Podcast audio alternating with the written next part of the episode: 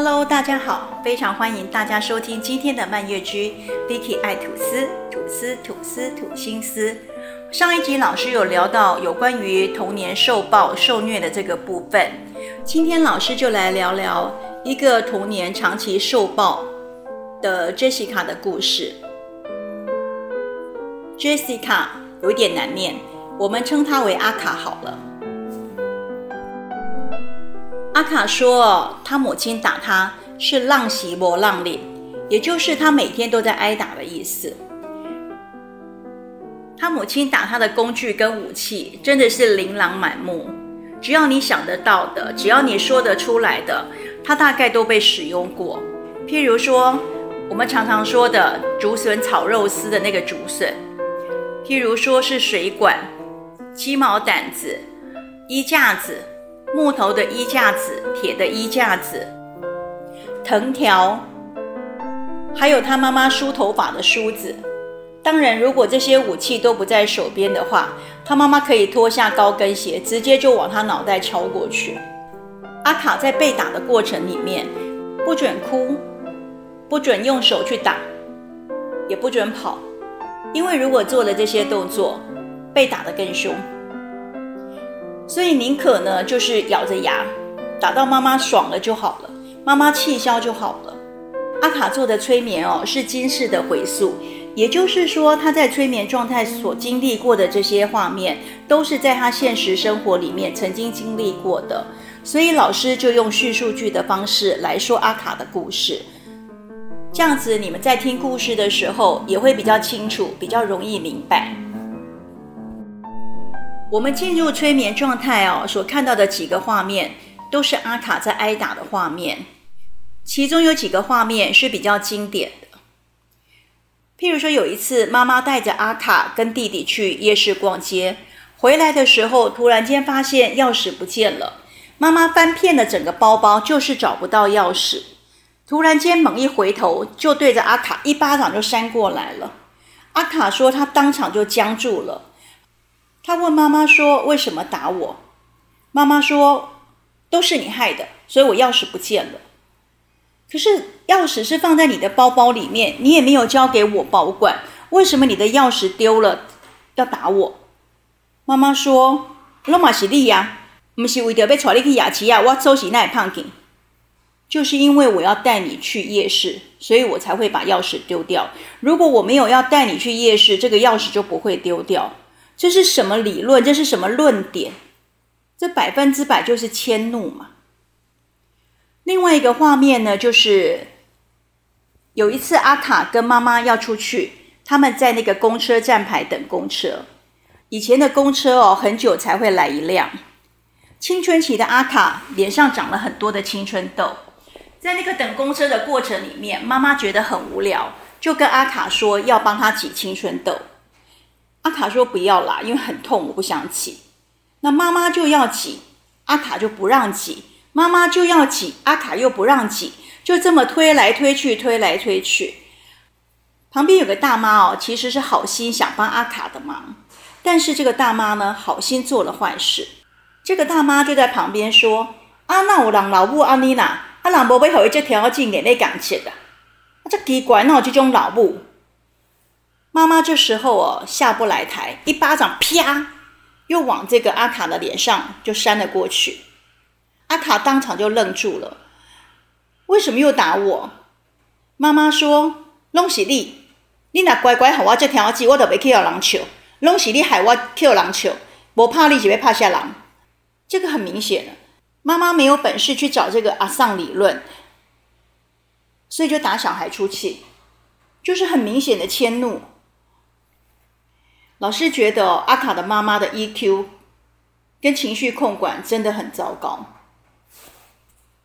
阿卡到了高中还在挨打，最后一次的挨打是他妈妈在做饭，他在旁边帮忙洗菜切菜，他正在切那个酸菜，妈妈就说：“你那个酸菜切得太大块了。”阿卡只是随口默默了几句说：“大块跟小块有差吗？还不是都要吃到肚子里面去。”就这一句话，他妈妈听到以后就马上抓狂，随手拿了一根棍子，他说那是一根棍子，是一根立体的棍子，四方形立体的棍子。这个棍子随手一拿就往他身上拼命打。阿卡说他妈妈打人哦，不是数说打几下，而是卯起来打，打到他妈妈气消为止。阿卡那时候真的心都碎了，他觉得这么粗的一根棍子，你往我身上打，有可能会把我打死的，你知不知道？从小到大，阿卡被打是不需要理由的。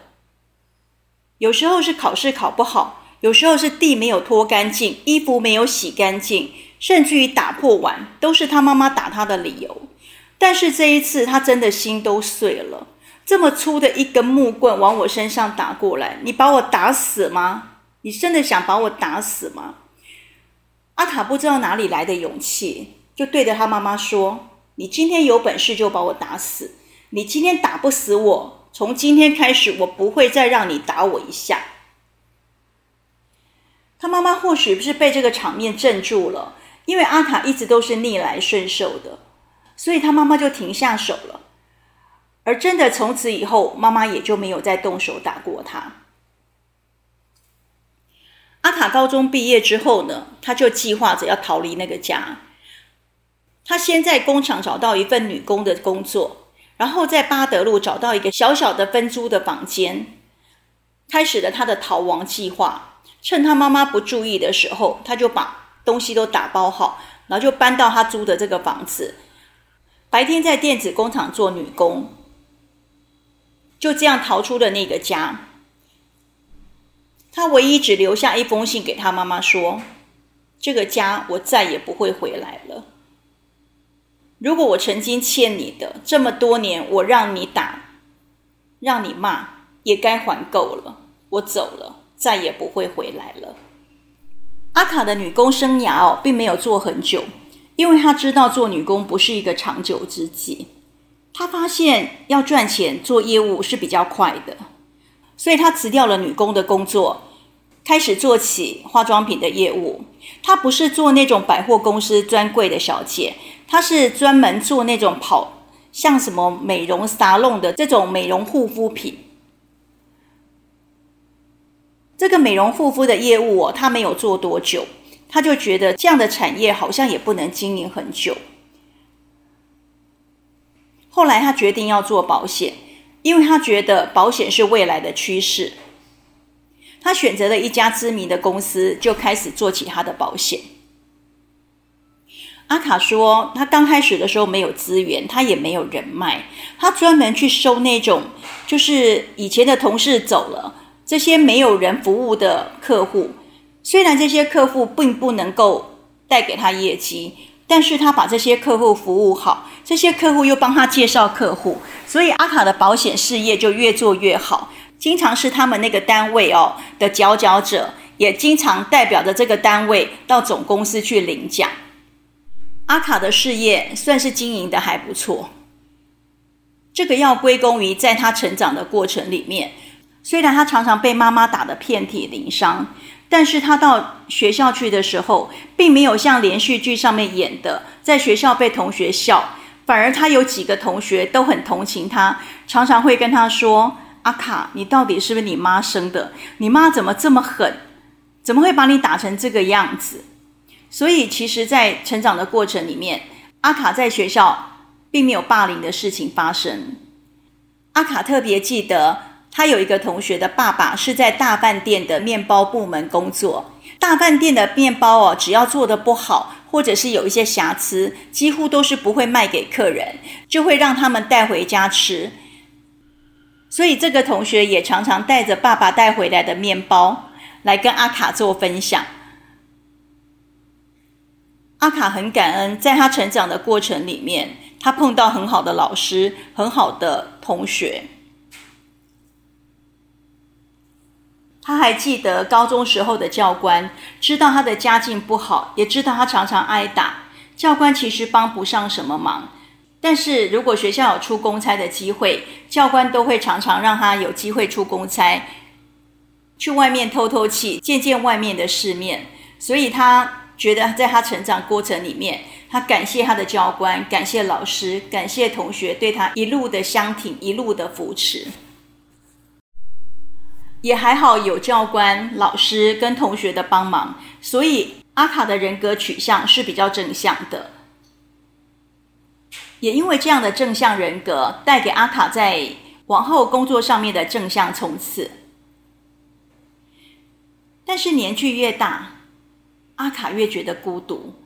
他觉得白天在公司还好，晚上回家时候真的好孤独、好寂寞。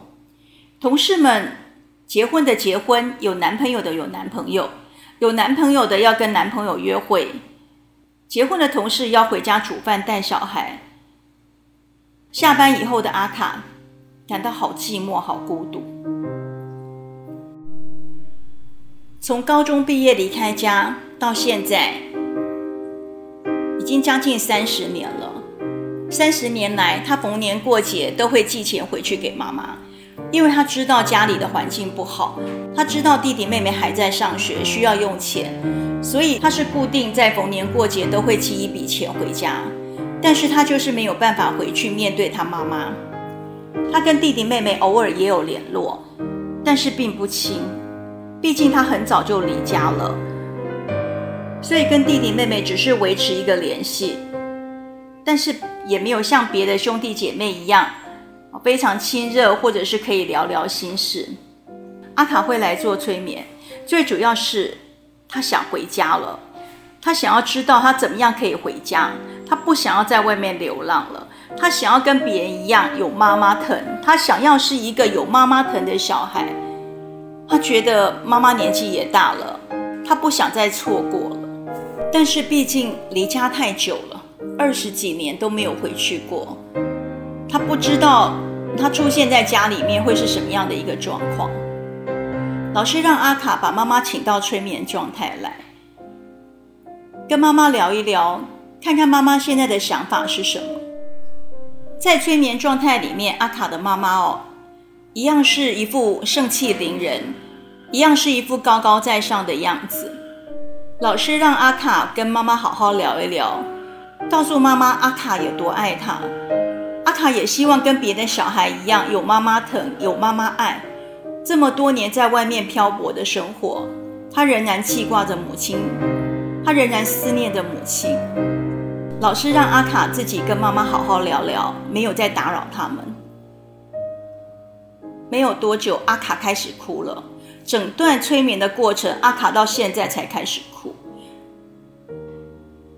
阿卡说，他妈妈好冷漠，冷漠到他觉得他根本没有办法跟他妈妈好好说话，似乎他的存在与否对他妈妈是不重要的。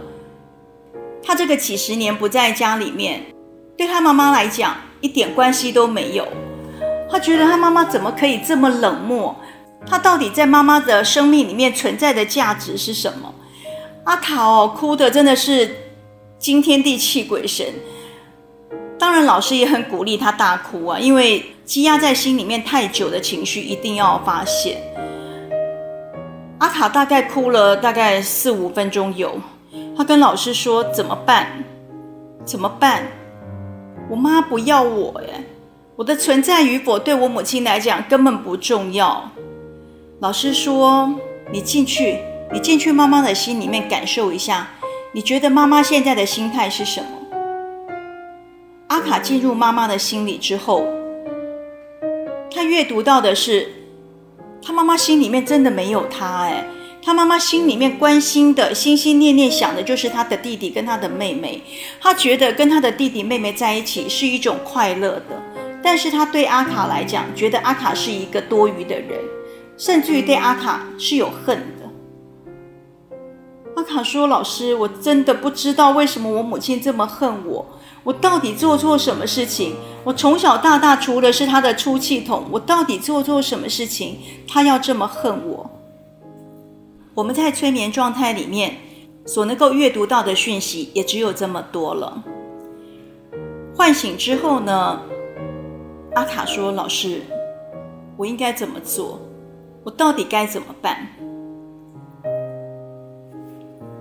老师跟阿卡说：“如果你想回家，只有你自己先低头，没有别的方式。”阿卡很犹豫，他说：“我低头有用吗？”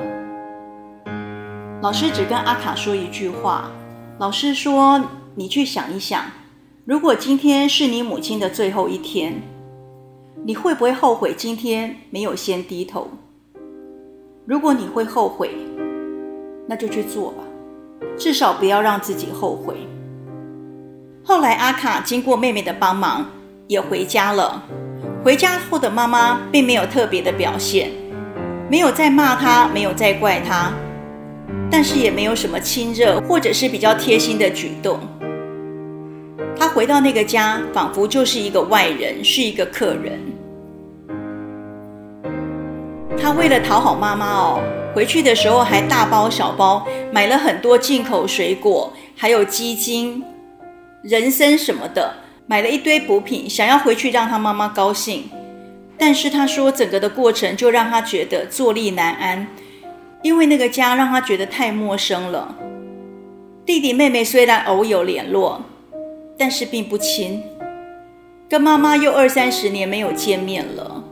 甚至于该说什么不该说什么，他也不知道，就这样的如坐针毡的，让他想要逃离那个地方。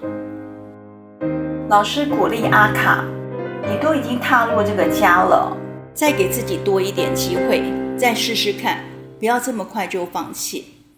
后来阿卡也经常带着妈妈去喝下午茶，带着妈妈去 SOGO 逛街，买妈妈喜欢的东西送给妈妈。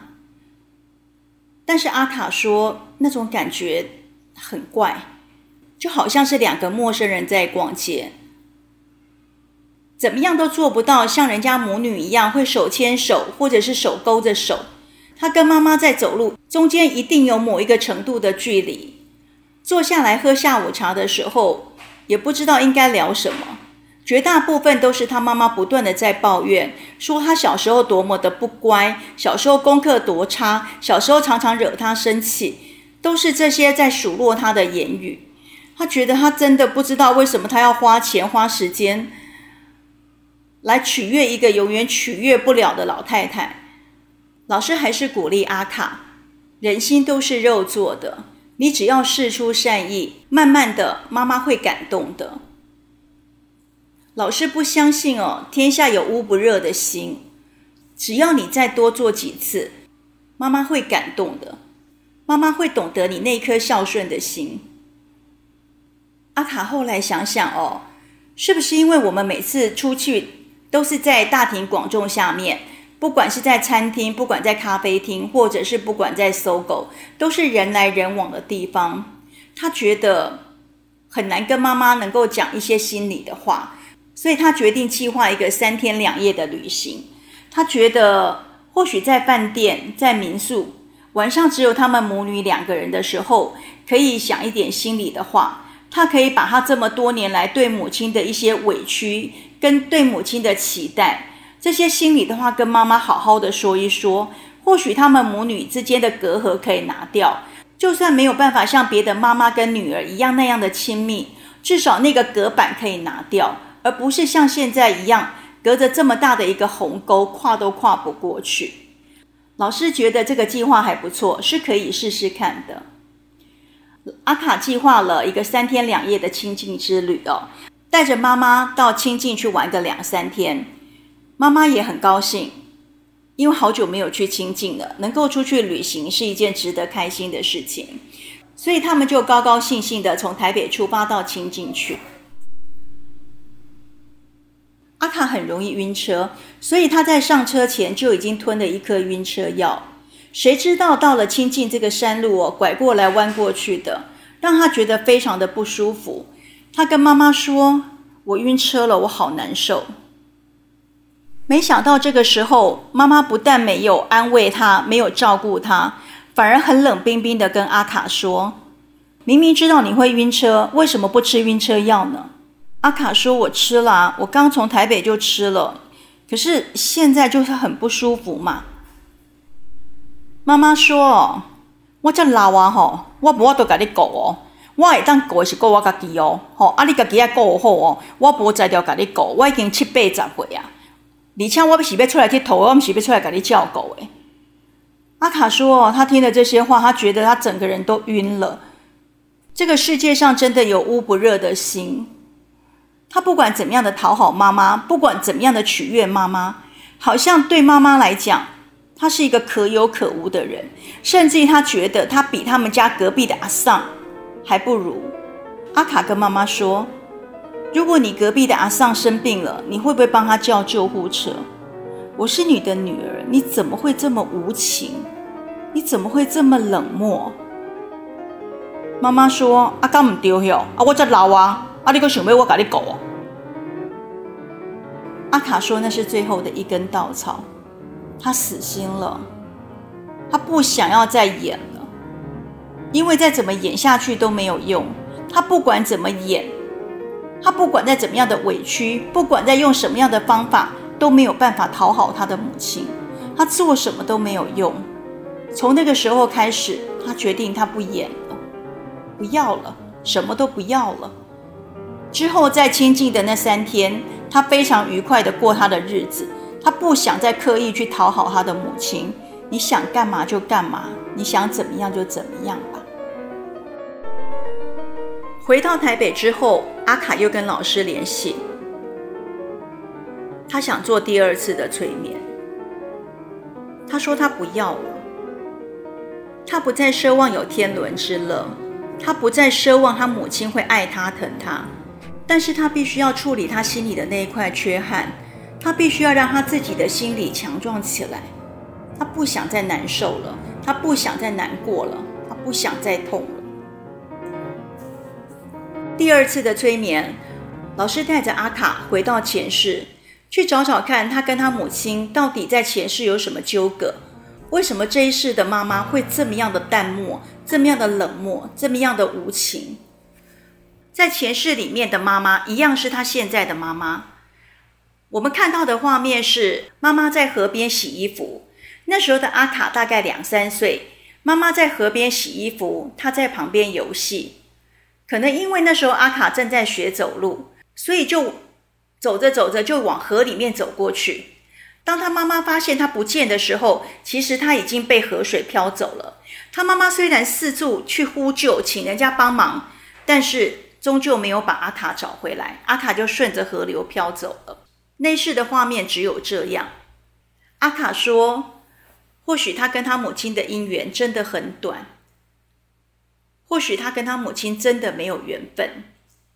他不再强求，他也不再痛了。”他也不会像之前那样就完全决裂不回家。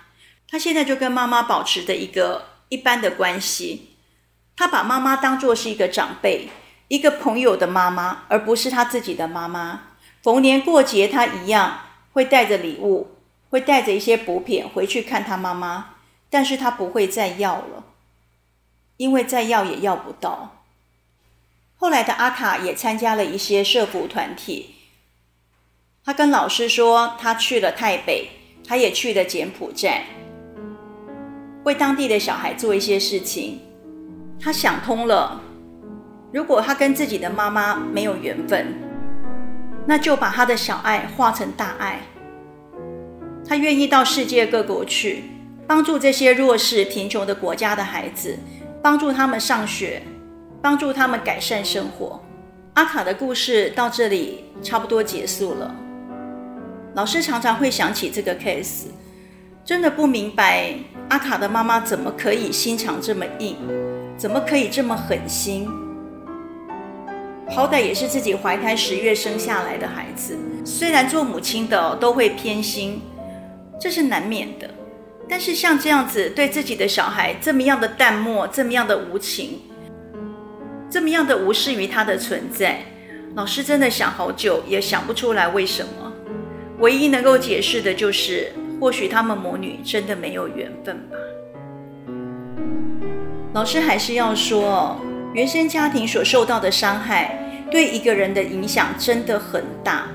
有些到了七八十岁、八九十岁都还不能够忘记，甚至于有些在七八十岁、八九十岁谈到童年受到的虐待哦，都还是那种咬牙切齿，然后全身颤抖，都还是不能够走出这种受暴的一个阴影。当作为父母亲，或者是作为大人，对一个手无寸铁，或者是手无缚鸡之力的一个小孩施以暴力的时候，是不是也有想过，在小孩心里面造成多大的创伤？好了，不说了。老师相信，在听故事的你，懂得老师在说什么。今天阿卡的故事我们就说到这里了。节目的最后，老师按照惯例哦，还是要做一个提醒：如果你用的是苹果手机，苹果本身就有内建的 Podcast 的播放器。如果你喜欢今天的故事，不要忘记给老师五星的好评哦。如果你用的是 Android 系统，可以透过老师的粉专漫月居，或者是 Line 来跟老师做联系。我们今天的节目就做到这里，下礼拜见喽，拜拜。